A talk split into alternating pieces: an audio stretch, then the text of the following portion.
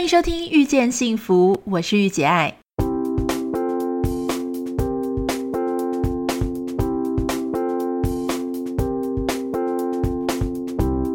在《遇见幸福》节目里，你可以听到很多不一样的想法。有时突破自己的盲点，只需要一句中肯的建议。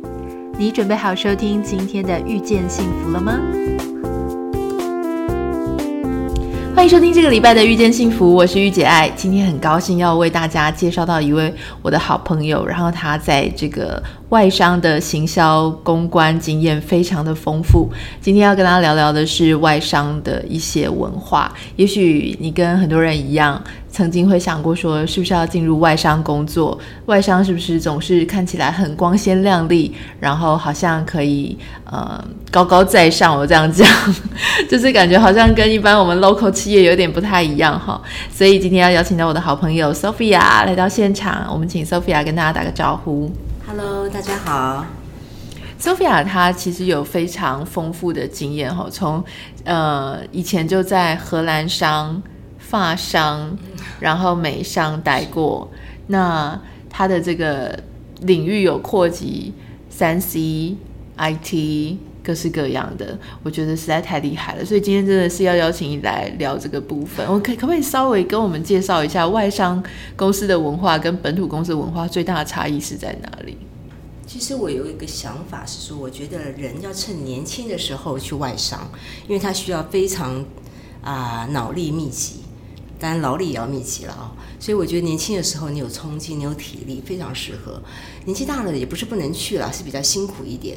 那你刚刚问到跟本土的差别的话，其实这有很多的面向可以谈了，对，所以很难一言以蔽之。对，可是我们大部分的人听到外商就会觉得外商福利很好哦，是啊，然后学历很难进去，好像学历一定要是海归派，我们说从海外归来的那一派。然后还有觉得外商好像因为福利很好，听起来好像很早下班，可是你刚刚说很晚下班哦，所以实情到底是怎么样？其实我看不同的外商文化是不一样，所以刚刚你提到外商还分，比如说欧商、美商、日商，其实他们的 culture 是 totally 不一样。欧商坦白说，它的步调呢是没那么快，所以它有一点点可以反刍跟主角，有点类似中国。譬如说，我常跟同学朋友开玩笑说，在欧洲里面，其实法国人相当于中国人，德国人相当于日本人，他们的民族性有些地方是有相似可以参考，很有趣。譬如说，法国人像中国人，啊嗯，因为他很多事情他不直接，他是间接的，而同样一句话，它的表达有三四种方式，都讲同样一个意思，但是不同的 turn，它的意义从不同人讲，什么时候讲。对谁讲，那感觉又完全不一样。哦，他的语义比较复杂，是很有趣。我讲个比较，我今天跟您对谈，我想讲一些比较有趣的例子啊，因为比较少听到。我在发商的时候呢，啊、呃，我曾经有个好朋友，她是手机部门的女主管，她写了一封 mail，但是对方一直没有回她，一个法国人。我说你怎么写的？那他就是很美式的写法，譬如说啊，我需要你 reply ASAP，这四个字是美商最爱用的，就是 as soon as possible。那是你在急啊。对方为什么要跟着你急呢？所以他这个没有出去之后，根本石沉大海，完全没有反应。其实我觉得 ASAP 四个字非常的 rude。是的，然后呢，他就不知道怎么办。嗯，那正好那时候我们财务长，他叫香啊香菲的可超，他呃不对不起，他他叫什么名字？我忘了。香克香克，我想起来了。嗯，他 actually 他是大陆人，但是他因为你知道大陆跟法国、欧洲的建交比较好，所以他是留法的。他就说他是好朋友嘛，我就跟他讲这么个 case。他说来，我教你个方法。你猜他怎么做嘛？怎么做？因为法国人他们很喜欢去旅行，但是他们很讨厌去公共大的景点，譬如说什么，呃。Sorry，allow me 就是说这样子，譬如说像迪士尼这种地方，他们不会很想去。嗯，他们会喜欢去非洲某一些小村落，然后背个背包去旅行。他们要文化意涵、深度旅游之类的，或者是他不需要那种从众很高的地方。对，要有特殊形式，所以呢，他只讲了一个例子，很好玩，是非洲有个村落，是法国人非常喜欢去那边旅游的。嗯，他只是用一个很简单的、很简短的 email，比较幽默的说，嗯，这个 mail 呢，大概绕到那个村落都已经绕回来了。请问现在到哪里了？他只用这么一句话，第二天人家马上回。哇！其实我从这 case 要告诉大家什么是说，你要让你做的每一件事情都有生命力，而不是只是一个 routine，就像你说欢迎光临一样，是没有感觉的。嗯，同样道理，你要达到你的效果，你要将心比心替人家想，你 ASAP，别人不一定要 ASAP 啊。就像你刚刚说，这也是有点 rude 嘛。对，其实我我以前在外商公司工作的经验，对，确实我常常也会遇到一些我们海外其他。分公司的人就是会写信来，然后 ASAP，他只要一写 ASAP，我就越来越，我就越不想回他。是哈，因为你会觉得说你是我老板嘛，你又不是我直属的主管，你怎么会告诉我说要 ASAP？可是这已经很常被用了。对啦，对。对然后这是欧商，那美商呢？其实我用简单的一个比喻好了，如果你有十分的本事，你在欧商，你可能要显示大概稍微稍微小谦虚，也不能太谦虚，大概八分左右。那如果是在美商，对不起，你可能要表现十二分。那你可能问我说，你不要谦虚啊，要要不再不要谦虚，你还要 over 到十二分。你问我说，那 Sophia，那另外的两分怎么办？对不起，你压着划水，自己赶快补上来吧。就是这样的差别。所以美国，你的意思是美国人他就是很吃你气势的那一套，哦，非常。例如说，我们举个例子好了，比方说你现在跨部门合作，嗯、然后你要要求对方的 support 好了。嗯，哦，不过在外商，我常跟很多刚进来的人讲，你要先做事再做人。呃，对不起，先做人再做事。先做人，但不是先做人，不是跟亚洲一样吗？是，其实我很想讲一个我个人的观察，嗯，就是嗯、呃，你知道吗？台台湾并没有所谓真的管理哲学，所谓的管理哲学都从西方来的。对，就是、那西方那一套是是跟。东方的民族性是不是？他就韦伯韦伯那一套啊，就是把人当那个机器里面的一环，工厂里面一环。对。那你要知道，其实西方是讲究法治。东方的文化讲究比较是人治，但是外商等于是把法治的公司的文化搬到本人治的环境里面。嗯，我讲白一点是，所有的外商在台湾其实基本上都还是人治，那反而是台湾的本土公司想走向法治，譬如像台积电。嗯，我举这个例子。嗯，那什么叫做外商在台湾是人治呢？就是说，你想想看啊，如果你是外商某个总部的人，嗯，你怎么会知道当地真正的很多的美美嘎嘎？你只会相信他当地的总经理、经理人告诉你的所有的事情，嗯，对吧？所以对不起，你就要看准，你要跟对老板，因为在外商里面藏很多的派系，嗯，你若跟对了就，就就升天了。跟错了你就很惨，除非你很厉害，是那种什么万代秘书，对吧？不管你上面怎么换，这个本本姑娘就永远存在。哎、欸，有哎、欸，我也遇过这种秘书，就是我都已经离开那公司十年，那公司也换老板了，嗯、秘书还在耶。那秘书也挺厉害的，很强哦、嗯。对，所以我刚刚说派系就很麻烦。像你刚刚提到那个气势，就是说啊、呃，你要让别人，你要先对自己有自信，嗯、别人才会对你有信心。嗯，这个信是你 trust yourself first，嗯，别人才会 trust you。所以。换句话说，美国人很在意你到底自觉不觉得自己做得了这件事，是对不对？对，所以我刚刚在一开始还跟雨姐还在聊，安妮塔在聊说，嗯、这个 accountability 跟 responsibility 的不一样。嗯，东方人常常说，老板交代你一个工作，最后你没达成，你会跟他说，哎，我已经尽量去做了，是因为客户怎么样，讲一大堆理由，这个叫做 responsibility，我不很负责、嗯、没有错啊，嗯、可是你没做到答案呢、啊。可是 accountability 是说，我不管你中间做了什么，你最后告诉我成果是什么。所以老板都会喜欢有这个中文好像有翻译叫当责，有这本书了啊，嗯嗯、就是 accountable。我想说你这个人是不是 accountable？嗯，就交给 accountable 人做事，我就很安心。嗯，其实我们有机会再聊多一点，就是说，当我们在我有时候常面试一些新人的时候，我发现啊，就说其实这个没有呃这样讲，不知道会不会得罪人。公立学校跟私立学校的学生出来最大的差异，不是他会念书与否。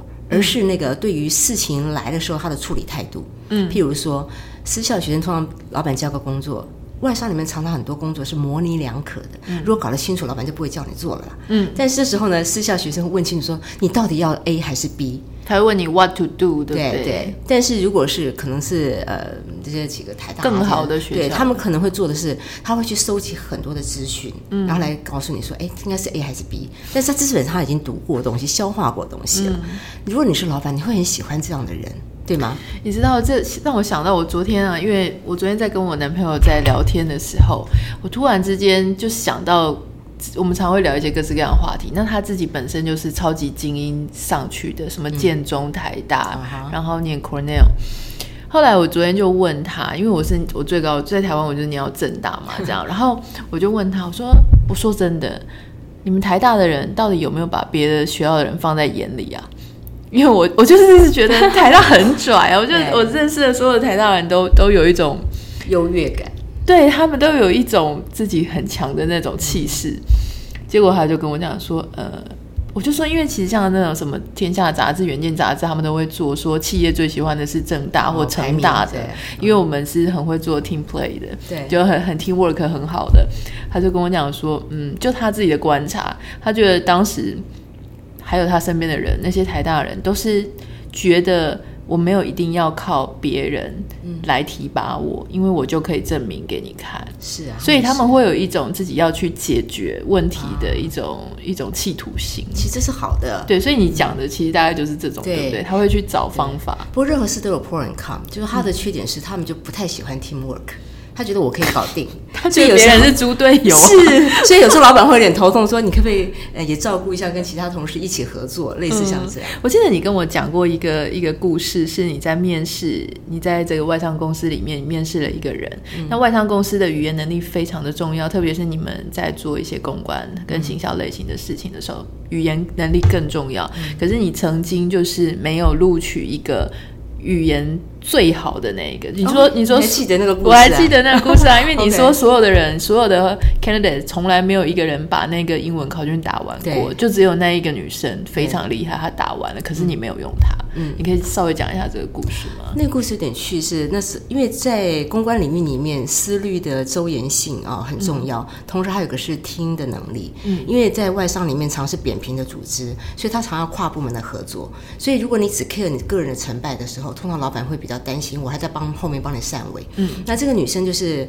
我还记得是，就是你刚刚讲的最优秀的学府，然后是外文系研究所，嗯，就有的中翻英跟英翻中，我当时出的考题是故意让他们写不完的。他是唯一一个全部写完的，跨越了那个不可能的坎。是，然后那个题目也很好玩，因为我我比较激动一点，我问的我说激动是激动性一点。嗯，我问的题目是比较情境题，而且是真正的案例啊、哦。就是我那时候问他，好像是说那时候因为我在前公司是在信义计划区里面，然后我记得我那时候出差回台湾，接到个记者电话，问我说：“Sophia，问你一个很巴乐的问题。”我说：“巴乐，好，你先问问看。”嗯，他是说那个时代是郝龙斌当市长，然后他在信义计划区里面要。要要要零污染，所以那个 weekend 要不能汽车开进来，只能脚踏车啦，干嘛、嗯？然后我心想说，我心里 always 想说，and then 这跟我的关系是什么？嗯、但他马上就讲了，他说：“哎，你们公司在这个信义计划区里面，那有没有相对应的配套措施？”嗯、所以那时候我就觉得这题目。蛮有趣的，很真实，嗯，所以我也把这题目问了我的这个 interview 的人。嗯，然后这个女孩子呢，她开始就非常 serious 的去想这个答案，然后就跟我说：“哦，我觉得那是 weekend，不是应该干涉员工的这个自由，所以你不能现在一定要骑脚踏车。”反正她开始阐述她自己的观点，这样。嗯，那后来我讲到一半，我就把她稍微打断，我说：“我可不可以请问您，因为来应征这个职务是我们这个公司的对外的公关经理，嗯，所以你现在以上所答是你个人的看法还是公司的看法？”哇，他马上就非常紧张的认为说他讲错了，嗯，他忘了说他先回来问一下公司有没有什么方针啊策略这样。其实那是 OK，因为没有一定的标准答案。然后他就问我说：“那应该怎么答？”那我就跟他说：“没有标准答案，但是我的答法会有下面三点，嗯，一二三，你就分析给他听。对，我在讲到第二点的时候，我发现他的眼神在漂移，就不是很专心。然后我就玩心一起，我就忽然停顿问他说：“哎。”我刚第一点讲什么？他忘了，他完全没有在听，然后他就开始很很不好意思的告诉我说，因为我在想我刚刚怎么会答错，他太在意他刚刚答错的那一面，他还没跳脱到我这一步，你知道吗？好可惜哦。是，所以我就想这样的人进到我们公司，我担心不是对我，是他跟别人合作会有问题的。所以其实 interview 在看的人，并不是你的答案答的对不对，而是那整套过程，对对还有你这个人的呃思虑啦、人格特质都很重要。那那我们刚刚有讲，就是说，其实像外商公司好像很喜欢海归派，嗯，这个是真的吗？我常在讲啊，interview 上就是个 gambling，嗯，你所能判断这个人到底是是不是任。我常开玩笑讲一句话说，你拿错钥匙进错门。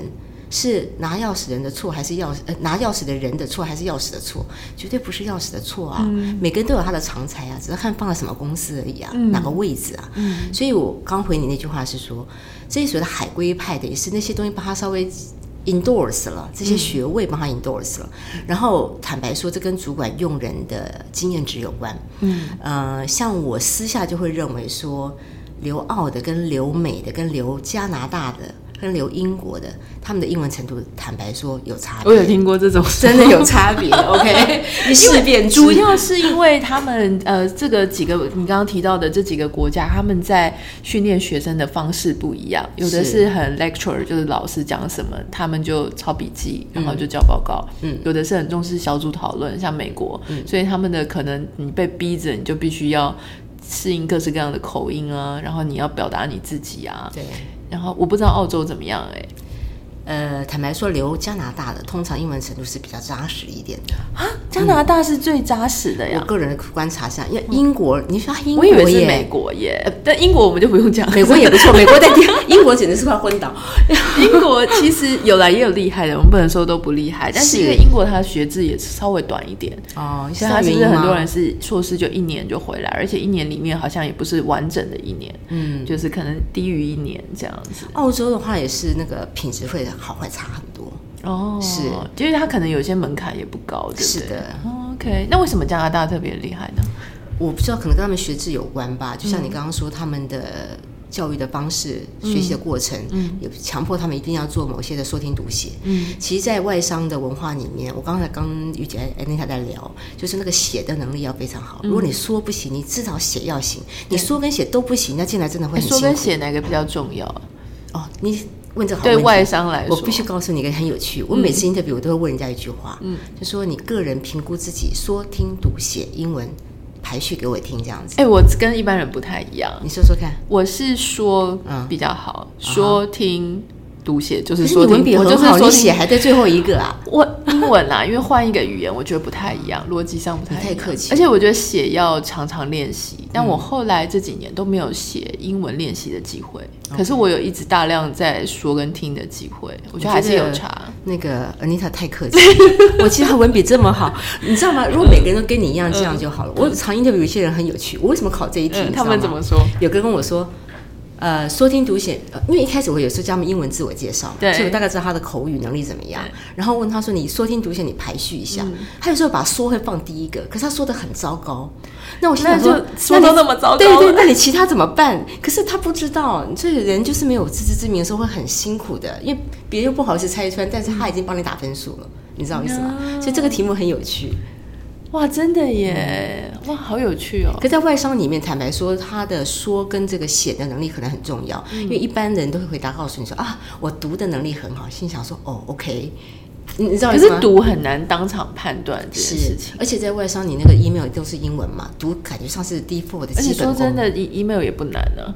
哎，也是啦。对，他们读可能说读一个什么科学报告啊，或是一个其他领域的产业的东西这样子。其实有空我会跟你聊个更有趣的，在外商里的 email 文化。嗯那个可以讲一堂很有趣的。对，email 是不是也要很小心？嗯、因为我以前刚进外商的时候，我被主管电报、欸，哎，就是他会有时候跟我讲说，我如果说哦，full of my gratitude，他就跟我说，你为什么要 gratitude？就是有时是有这么感激吗？是是。然后我只是我就说没有，因为我们只是觉得什么 appreciate 啊，或是 thank you 这种好像有一点又太不够诚意了之类的。嗯嗯对，所所以其实用字啊，还有你的说法是是是要改变的，对，对不对？我顺便讲一下，外商的 performance 很重要，对不对？嗯、对，因为人跟人之间的交汇时间很短，在外商的速度很快。我说美商啦，欧商稍微慢一点。嗯，那你给人家呈现的印象非常重要。嗯，那人家对你印象只有几个：开会的时候、email 的时候，以及看你写 summary report 的时候。嗯，这三点非常重要。那 summary report 我等下最后讲，因为那是可以学习的。嗯。很厉害，会写 summary report 的，你要参考这个前辈哪些人做得好。那怎么会啊看完就觉得哇，这个人好厉害？身上根本没什么，可是他活动写得很洋洋洒洒。你要知道，当你写得这么好的时候。你要想到老外在远远的地方，他看不知道你真的做的怎么样。他看这个 report，他会觉得你做的很棒。这时候你要到经费就会要到很多。我常用这个方法帮台湾要到很多的钱，就是用这种方法。哇，这个好黑暗哦，是很黑暗的大绝。原来这是绝招。是对，因为真的呀、啊，因为老板就是天高皇帝远。你说所有的 local 的一些 head，他怎么知道他的？他的 global head 怎么知道他到底厉不厉害？而且现在人很懒。我们曾经有一个很高层的主管，他是大中华区总裁，他超级没耐心。嗯，他所有的 email 只看，你知道那手机那个叫 scroll bar 嘛，那个卷那个的，他不看卷过以下的东西，等于是你要在第一页里面讲完你所有重要讯息，够不够吸引他，才决定他要不要往下看。所以就像那个写新闻稿的倒金字塔写法一样，最精彩的，对不起，前面几句话要讲完。要够吸引他，他才会别说还点什么附件了，往下看都要先吸引他才行。所以对我们来说是个很大的 challenge。你怎么样在很短时间内，就像我们常开玩笑说，你在电梯里碰碰到 Bill Gates，你要让他对你 impressive，怎么做？三分钟？怎么做？怎么做？很多种做法呀。很多人就会想到很多怎么样讲，让他对他有印象。嗯。可是实际上最聪明的做法是问问题。哦，请教他问题，让他讲话。嗯。而且那问题是问到是他觉得哦，这个好问题。对，其实很多东西很有趣。所以我刚刚回到刚刚讲到 email 文化，嗯、呃，那个光 CC、BCC 也是很有趣。对，对，那你刚刚提到说那个太过度的客气，其实我们很喜欢用 please 啊，可能 gratitude 啊这种。对，其实有时候太 over 的谦虚会让人家觉得有点矫情，嗯、而且你很没自信。嗯，呃，你也可以看得出来，通常公司比较初阶进进来的人，他们就会比较客气。嗯，那高层通常话很精简，精简到你有时候说这到底什么意思？你还可能去问别人要猜。嗯，那你我觉得不要太刻意，所以我觉得那个分寸掌握的，像中国人说的火候很重要。嗯，那因为我刚刚提到那个 summary report 啊，我要必须讲一下，嗯，现在人太懒，所以你要想办法要先吸睛。那如果你办活动的话，哈，那个照片就往前贴啊，不要在后面再看照片啊。那他看出来，哎，这在干嘛啊？这什么活动啊？哎，忍不住就会看下去了。哦，原来是这样，是这有趣的，跟我们经营粉丝团好像。嗯，那些吸引人要想很久，就说你第一张照片到底要放什么，他才会往下看。对，还有我们几个写报告的小诀窍，是不是跟大家分享一下？有一种是呃，因为像 summary report 是，如果是公关活动，一定是希望媒体报道越多越好，对不对？嗯、你就要截录各大重要媒体的一句话，它的 quote 的哪一句话是什么，然后翻成英文。你这样放都是文字，很无聊啊。你要放那个报纸的 logo，或甚至加上那个记者的一个头像，哦，也就非常真实。然后这可以在前面，然后加照片，就是蛮精彩，就往下拉，对不对？对。你看那个流水账交代啊，几年几月几日在哪里办了个什么，因为什么什么，就让它看起来很丰富。对，那个东西放最后，中间还可以插入一个很有趣的东西，叫什么？叫做啊、呃，像我都会要求我部门同仁要写个东西，叫做 PR strategy。嗯。你用了什么策略去办这个活动？它跟以往的活动有什么不一样？嗯。那这东西让人家可以参考嘛？你为什么能那么成功的原因是什么？你用了哪个 KOL，或是你用了谁帮你做了怎么样的扩大你的影响权之类的？嗯，嗯，所以这个 summary report 就有很多。我们公司有很多，我发现越资深的人，那 summary report 都超会写的。所以我曾跟我下面的人说，遇到好的这种 case，你要收集在一起，嗯，然后你就要开始想。还有就是，哎，我个人觉得啦，像香港。或者是中国大陆，那边很多人很会写报告哦，这是真的。因为我常常像昨天也在讨论这件事情，就是我发现台湾啊、呃大陆啊，然后还有美国人，他们在做我们在做这个 presentation 的时候，非常的不一样。特别是演讲者，嗯，你就会发现大大陆那边，他们真的是会为了他们的简报埋非常多的梗，嗯，趣味的梗，然后让你会心一笑，稍微中场休息一下下的那种梗，嗯。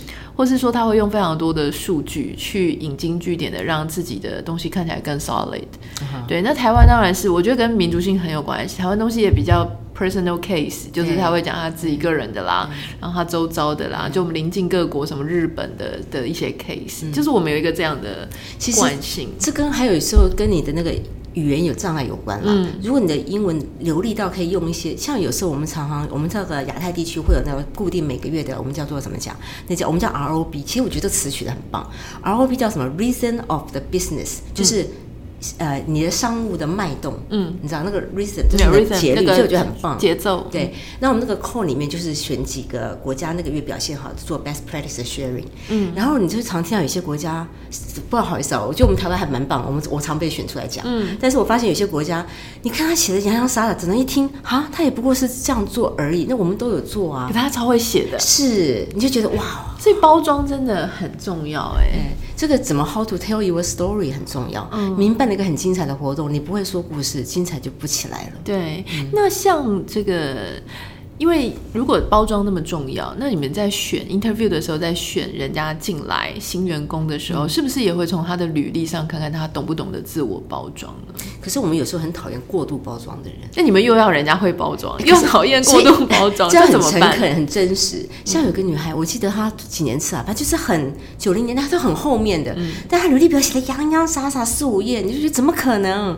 你就开始读她的那些东西，发现哦，有些真的是 over 了。就说他只是参与，但他把他讲的好像他的丰功伟业。所以当我们在 interview 的时候，我们常会问一个问题：你说你参加了这个活动，那个活动多棒多棒，可是你会很想问，那你在里面扮演的角色是什么？嗯，因为那个事件的成功可能不是因为这个人，是整个团队，或者是领导人。那你在里面你，你你帮你做了什么？起你起了什么作用？就变得很 key。对。嗯，那我想请教，很多人都说外商。不好待，嗯，真的很耗，很耗神。到底里面是不是很容易这个勾心斗角？然后你刚刚有讲到会有派系的问题，嗯、真的有像那种后宫《甄嬛传》这种，就是勾斗来斗去，是怎么样的斗法？应该不太像是我们在乡土剧看到说，就是拍桌子吵架吧？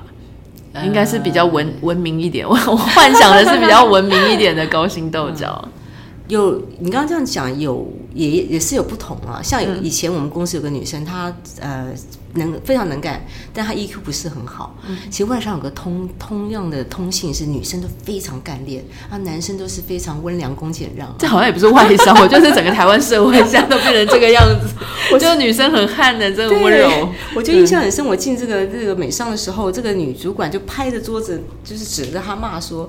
你不知道这个部长出国要知会我吗？十二指女生对男生吗？是，那女生很客气说：“ Okay. 哎，不好意思，不好意思，我忘记了。嗯”类似像这种，所以还是有的。好，那你要说那种比较高端的，是不是喜形于色的？那当然也是有的。嗯、那是怎么做呢？就是这这跟考绩有关。OK，譬如说我刚刚提到嘛，因为人跟人交会很短，所以你要增加人家对你的 impression 变得很重要。你知道在本土公司啊，你只要侍奉你老板。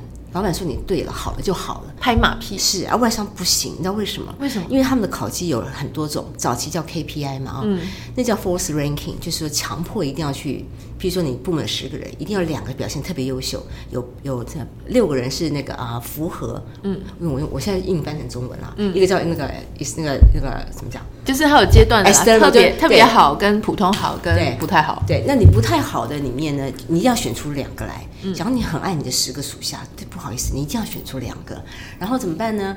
然后咱们部门开会了，就是我们中间主管，你就开始 present 你部门的谁谁谁这一个季度里面做了什么，然后。多棒多棒多棒，对吧？那别的主管也要讲他的部门的属下做了多棒多棒多棒。嗯，然后整个大部门里面一定要拉出两个到四个是一定不行的，然后就被刷掉，明年就考级就会就会很危险。所以这件事，你即使在很会做事，万一对不起啊，你刚好遇到你的主管是口拙一点的，比较不会讲的，那你就会比较惨。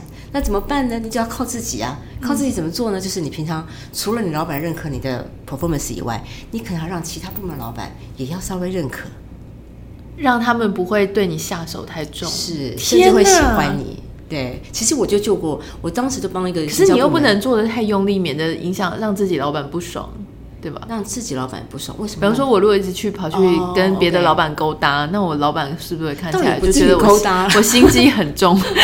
就是不说勾搭，是说做人呐。还有一个方法，就是外商的一个文化，就是你做得好，让大家都要知道，变成是这样哦，没没话讲的。就就说，有的人是说，哎呀，做得好就是应该的，不用讲，老板知道就好。不行，你要让其他老板也知道，这个变得是很重要的。哇，所以在外商公司，就是你不只要。其实讲白了，就是要很会包装，从内而外。其实有时候还蛮辛苦的，对 对，对啊。我曾经就救过行销部门一个男生，我觉得他非常棒。然后他的主管打算考绩只给他，譬如说三，嗯，我觉得他应该到二，因为我觉得很有 potential 这样。嗯，然后后来哦还有，嗯，我不知道其他公司啊，但是很多的外商都说，哎，我们关起门来讲，出了这个会议室啊，都、嗯、都不知道。嗯，对不起啊，在外商有时候让人觉得是 internal 点 external，其实根本没有秘密可言。所以有时候。就是 rumor 会满天飞，然后就会传说，哎、嗯，你知道你老板今年在那里面考绩帮你打到怎么样？然后你就会非常生气，说，哇，他怎么可以这样？表平常对我不是这个样子。嗯，OK，所以蛮累的，其实就就这个派系，我是觉得有点扼杀。这为什么在我那个待了美商到后期，他就不用 KPI 的方式？那他用什么？OKR 我们现在是对 OKR 的方式，类似像这种，然后是用三百六十度打分数。嗯，所以为什么哦？你要稍微介绍一下 OKR 吗？我怕有些人不太知道。是吗？要讲 OKR，OKR 是比较是目标跟那个团队要达到，而且它是可以阶段性去调整它的目标。嗯，就是不是说老板我说一，然后你不知道那一要干嘛就埋头做的，而是说大家都知道这是共识，要达到这个目标，然后我们分配工作。怎么做？嗯，比较不一样，比较任务导向，比较任务导向。但是相对来讲，你在衡量它的 performance 的时候，也是比较 vague 一点。那 KPI 就会比较明显，所以各有优缺点。但 KPI 呢，我必须讲，如果很多公司还用 KPI 的人，我会呃，我我不知道了哈。像我们那个外商是，嗯、我刚刚说三百六十度是什么意思？就是说，今天我考绩我写给你，我这个学这这个季度做了什么，老板知道以外，我会 propose 十个跟我也共事过，不管是上的、平的、下面的。也可以证见证我做的不错的名单给你，嗯，而且下面下属好像也可以帮主管打分数嘛。对，对，可是对不起啊，我们那个外商很严格，是老板说啊，废话，你这十个里面大概八个都是你好朋友，我怎么会相信他们讲的话嘞？所以我会从你提的十个里面选择我想相信的，譬如我选了四个，那我会，然后我一个人有十个名额的话，嗯，我会另外把那六个，我会主管来邀请。我看得到跟你有共识，但是你没有放在你名单里面的人来给你 feedback。好坏哦，就是他就是要故意挑你的，不是不是，也不能说人家坏，他想听所谓的中立的声音，不是真正的声音。可是你这样子真的无从准备起耶，因为我平常只要打点十个，我现在打点一百个，打点了，所以你必须三百六十度的很好。可是我觉得你这样美商好残酷，因为像我们这种内向型的人，我们的朋友就是那几个，啊对。可是其他人不了解我们的人，就是有可能也会来评断。我们那我再跟你讲个真正的很有趣的黑暗面，对，因为那个打完那个我刚不讲嘛，讲这些人给你十个 feedback 对不对？嗯。然后到最后，老板跟你谈考绩了，就跟你说，假如你跟你，假如你跟我说，哎，我做的怎么怎么怎么好，那老板，假如说我赏识你的话就没问题。假如说我不认同你，我就要想把你打低的分数，但是你一一定觉得自己做的很好，不可能觉得自己做不好。嗯。老板跟你说，不是只有我这么认为哦，feedback 里面也有人这么认为你做不好哦。他就把菲菲人的话告诉你，他会告诉你是谁吗？就好了，问题就来了。照理说应该都匿名，对吗？对。所以老板也都会匿名。那有些老板很好玩，好来，那个老板很好笑，我印象非常深，而且那个人很有名。他还是，我再讲一下，他说我把名字盖掉，嗯、但是我把 comment 都给你看，我是真实，我没有加油。可是有时候看 comment 就知道。所以我就要跟你讲这个，我从 comment 就知道那个是谁写的。对，对，因为你自己知道你跟谁共事过，他会让他讲出这种话。是，然后你就会。很无言，因为那是第三方的声音。嗯，那你只能为自己说某些辩解，因为你跟很多的不同的部门互动的时候，有些恩恩怨怨，你不可能都去跟你老板报告。嗯，可遇到这时候，你就必须让他知道说，哎，为什么会这样？哦，对，就是那老板就会听到好多八卦，所以有时候我常觉得，我为什么刚刚提到还是人质？对啊，说当你认可一个人的时候，其实他的小缺点你都可以包容；但你不认可的时候，那这真的好做文章。没错，对。哎，我我想请教 Sophia，就是很多人说外外商很现实，是就是他虽然福利还像好像不错，然后薪水给的也也好像也会比一般来一开始起头起薪会高一点。但是很多人说，当他要砍人、要 lay off 人的时候，其实是非常不手软的。这是真的吗？这是真的啊。呃，因为我出负责是对媒体沟通，所以很多话也不方便讲。但是是真的。嗯、那外商很多会觉得，我用你一个可以抵两三个的时候，嗯、你要有那个 value 出来。嗯、所以在外商做事只有一句话，就是你要不停的，我强调是时间的轴是很长的哦，不停的证明你有被利用的价值。好辛苦。是的，天哪！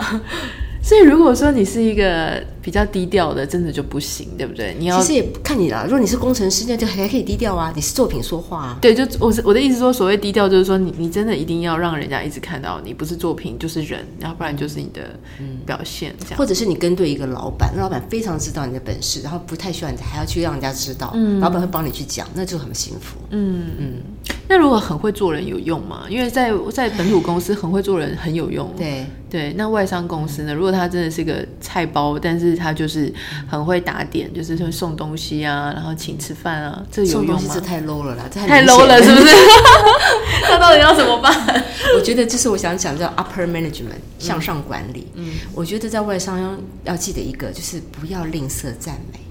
哦，这让大家开心。对，你知道吗？你再怎么样有能力没能力，我想到你就想到 happy。就是跟你共事就是开心，嗯、你就会就很容易得分。像我们有一个男生，他就是很会 storytelling，他他跟你共事，他会讲的让你好想帮他做事，因为他赞美你，他只有你能搞定。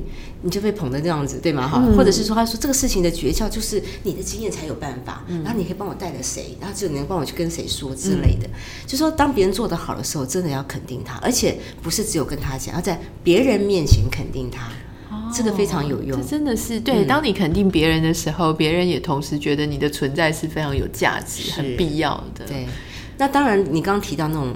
拍马屁那种所谓的 upper management，你就你会发现公司里面就有某一些人很奇怪，不管换什么老板，他都会被老板很喜欢，就会有这样的人。然后你开始去观察他到底是跟人怎么互动的，你会觉得他跟老板的互动跟我们的互动是不太一样的。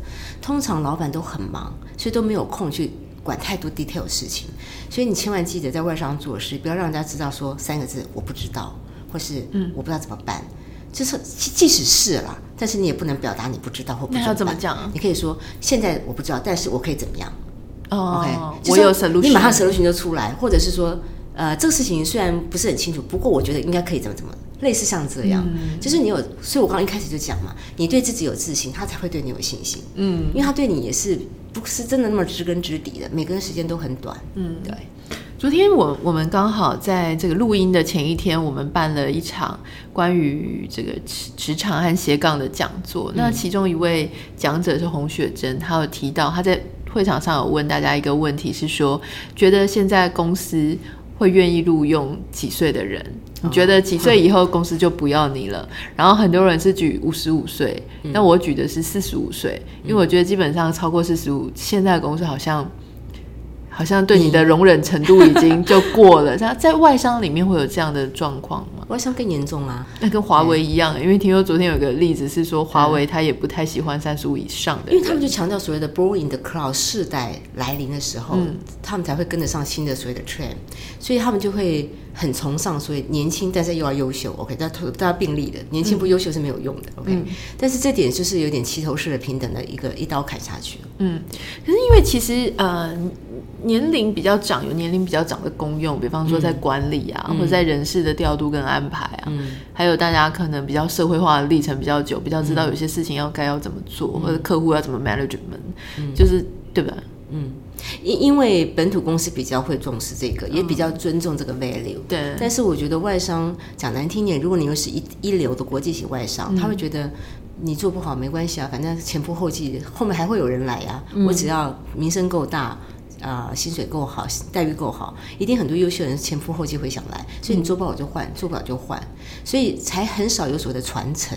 嗯，对。但是他们就喜欢说 breakthrough，所以最常听他们讲 innovation、growth mindset 这种话。因为他们从从头到尾都是破坏式的在革新，是的，他们比较不是守成的。哦，嗯、但那在这样子的一个气氛跟环境下，会让大家人心比较容易惶惶。比方说，每年是不是哪一个时间是一个？layoff 名单会出来的时候，没错，你讲的对。一年是什么时候？其实他这他这有时候你会很生气，说那个主管对你很坏，为什么 layoff 你？其实我告诉你，这是个共犯结构，不可能是某一个主管，他一定是打通好人事部啦、总经理啦各方面，或是亚太地区啦等等，他们都会有名单的，就是呃哪些人他们要换掉。那这名单有每个公司不一样，有的公司是说，哎，我有年龄来看，有的是说。有的公司要大换血嘛，都有可能的。嗯，但是我会觉得，嗯，我刚还是说嘛，这都是齐头是平等。嗯，嗯好，我们刚刚听到那么多恐怖的，我觉得大家有一点 对，有一点不敢去应征外商了。那我们从正面的角度看，嗯、你觉得在外商历练过，因为你接下来要去这个比较就不一样的环境，在外商历练过，会有一些什么样最最棒的一个学习呢？嗯，其实我常常讲两个字是不悔呀、啊。嗯，对，我觉得。人年轻的时候要走这么一招，因为那整个的视野高度就不一样。呃，常说站在巨人肩膀看世界啊，真的是有那种感觉。因为你的平台是最重要的，所以我最觉得最迷人，对我来讲，外商就是如果是国际型外商了，嗯、我觉得最迷人就是那个大平台。嗯，这个平台不是自己能成长以外，你还可以帮助很多的人。嗯，第一个是你的视野不一样，第二个是你的 peer，嗯，都有一定的程度。嗯，第三是老板。有的人跟我说啊，我这个老板怎么这么烂？哎，跟对老板你要学，跟不好的老板你要修啊，所以都还是可以学啊。嗯，而且你要告诉自己，他为什么能做到那个位置，他一定某方面有他的本事，你就学正面的部分就好了。我其实以前在外商的时候，我最喜欢的就是跟我的什么香港同事、新加坡同事在共事的时候，嗯，我会在我无聊的，因为其实外商我们那个外商是是研究公司，所以比较 stable 一点.然后我就会觉得。每天都在做很很类似的事情，可是因为有这些同事，但他的文化不一样，他的习惯不一样，然后我们彼此就有时候讲电话，然后有时候 con call，然后你就会适应对方的什么印度口音啊，对啊，然后广东口音啊，然后我会觉得非常的有趣，很迷人，就是在那种差异当中去找到一个共识。所以你我忍不住讲，你提醒我讲个很有趣的话。嗯，我昨天还前天吧，一个你知道吗？外商很多的同样你这个职位的不同公司的人，反而会互相惺惺相惜。嗯，我前几天就被一个啊、呃、日商的一个高阶经理人约喝下午茶，因为我们好久没见。嗯，我们虽然很久没见，可是见面就一见如故。嗯，他讲了一句话，我觉得好贴切。他说啊，在外商啊，你做到最后，你会感受到说，所有的温暖都是来自外面，不是里面。然后我想，哎，这句话真的有趣，哎、嗯，就像我最近我工作上有一些转换，我发现所有的温暖都来自媒体，媒体对我好好，嗯，我真的感动到，真的是我完全 beyond 我的 expectation，你知道？那这个所谓的温暖，也包含你刚刚提到，这样真的很了不起，因为通常是你们请媒体帮忙，嗯、可是媒体却却得到媒体的一些温暖，真的很不一样。我媒体真的很好，因为我觉得我蛮诚恳待他们的，我觉得我会比较将心比心，不是我在这个位置，别人对你的 respect，如果能够摘掉帽子摘 respect 你，才叫成功嘛，嗯，那。刚刚他讲的那个例子，就像你刚刚说同事一样，我发现我们那个其他国家同事都对我好好，嗯，然后但反而自己内心哦自己的 sub，我们我们不叫 country 怕敏感，我们叫 subsidiary 叫 sub，嗯，反而会比较有时候会有些派系啊，嗯、然后勾心斗角啊这样子，嗯、对。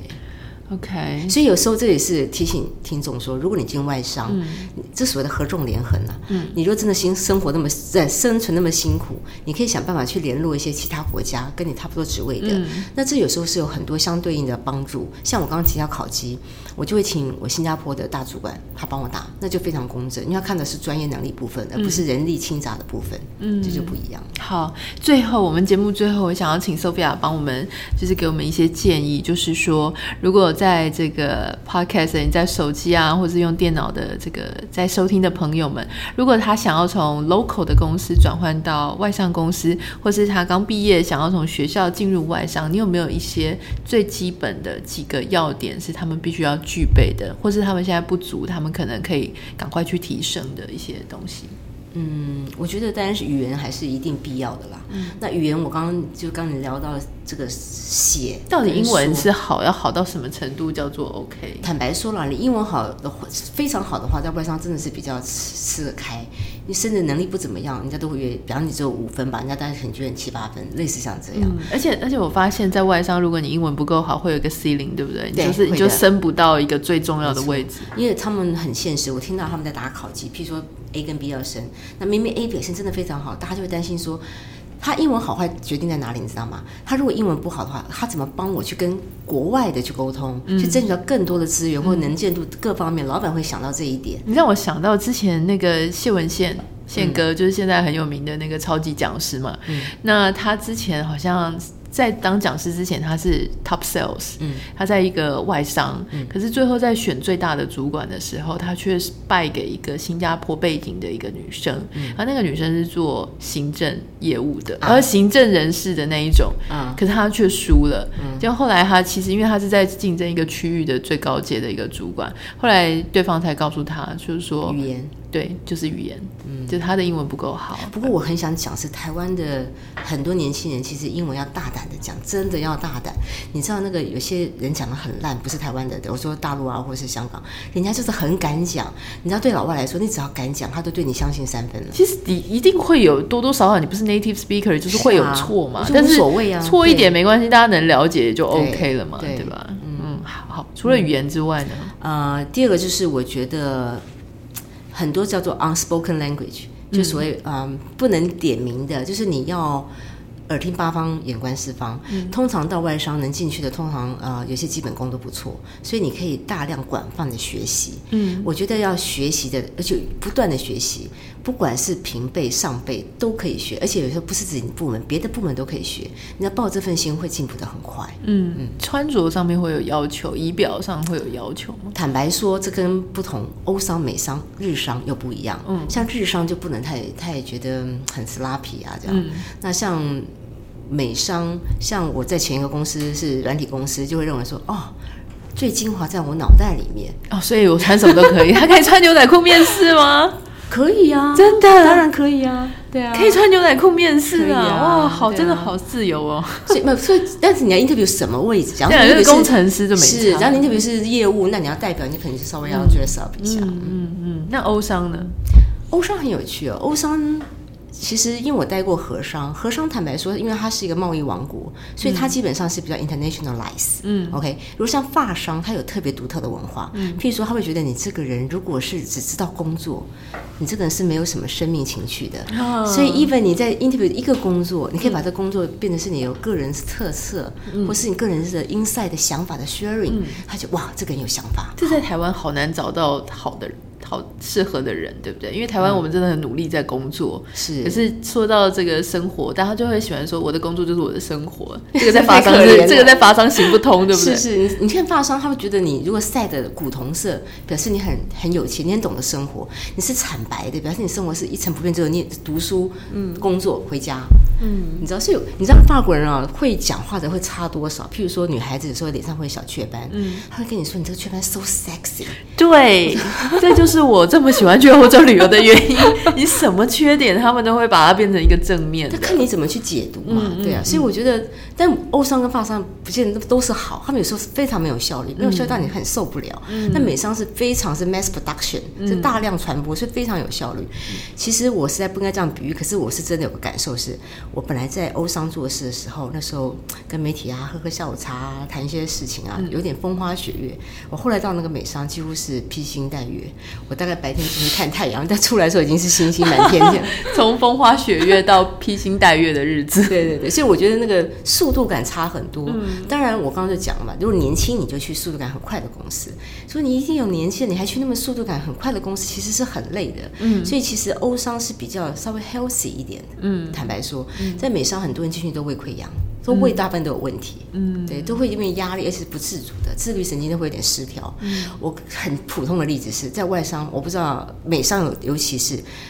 Email 每天只要消化完，哇，那个睡就特别的甜跟香。真的，我记我记得我那时候在那个外商公司的时候，我的我的信件真的是多到，我就去吃个饭回来就是数十上百，这样好夸张哦。对，所以我觉得还是因为他们太喜欢 CC 人家了。对，所以我刚刚讲，我我有一天我我在跟你讲另外一个，就是 CC 跟 BCC 这个是另外一个 culture 的文化。嗯，那我必须讲个真正的案例是，我刚进我。刚刚在那个美商公司，嗯、我跟你讲真实的案例，我一开始很受不了，后来我完全体会，你会发现干嘛每个人都抱着电脑，就开会过程抱着电脑去开会，嗯、你也太夸张，你时间有这么宝贵吗？嗯、对不起，真的，你知道为什么吗？因为你一点到七点，假如说你上班到七点好了，嗯、我进去开会等于我很给你面子，请你言之有物偶尔跟我有相关，嗯、要不然对不起，我打开电脑，我边做事边听你讲，跟我相关的时候我再 get involved，要不然我就做我的事，那就算了。还有叫做会中会，你坐我对面。我跟你开会，我跟你说，哎，安妮塔，我不同意他的看法，那你待会我要提案，你要你要 support 我，那你就说好，那你预算要拨过来，好，多少？就开始谈好了。这叫会中会，哇，在私底下就是做交易了，对吧？很可怕，对不对？对呀。所以你知道，那为什么我刚刚讲的题外话了哈？主要是讲说，你必须把这些东西都做完了，你到七点坐到位置上才开始消化你的 email，因为你平常都没时间消化 email，所以你会很受不了每天被 email 追着跑。嗯。那为什么你那么怕 email 呢？因为有个不成文的规定，二十四或是四十八小时之内，如果我已经有 CC 你，或是 to 你，或是 BCC 你，但是你没有表达任何意见。对不起，四十八小时之后，你不要再跳出来说我有不同想法。视你为没意见，对，是同意这样。我已经知会你了，所以如果你在那个时间内你没有回复，你在给意见的时候，大家会非常讨厌你。